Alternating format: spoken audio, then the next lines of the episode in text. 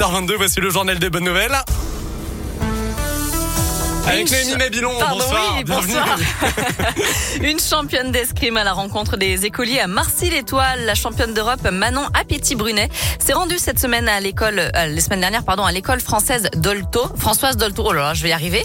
Euh, Celle qui vise la médaille d'or aux Jeux Olympiques de Paris l'an prochain a, a fait une petite pause dans ses entraînements pour échanger avec les plus jeunes. L'occasion pour eux de découvrir son sport, son univers et de prendre quelques photos, puisque c'est pas tous les jours quand même qu'on a la possibilité de rencontrer un sportif de haut niveau. Cette rencontre a permis de rappeler aux enfants les valeurs du sport.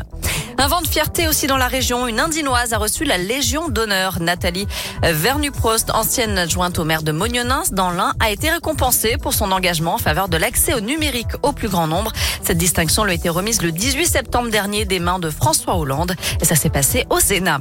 Enfin, le grand public l'a connu grâce à l'émission Top Chef et il suit un parcours remarquable depuis. À tout juste 30 ans, le chef français Maurice Sacco fait la une du Time. Le magazine américain l'a choisi pour illustrer le dossier consacré aux 100 personnalités à suivre cette année. Figure montante de la gastronomie, il est passé par les plus grandes cuisines avant d'ouvrir son premier restaurant à Paris, Mosuke, et de décrocher sa première étoile au guide Michelin.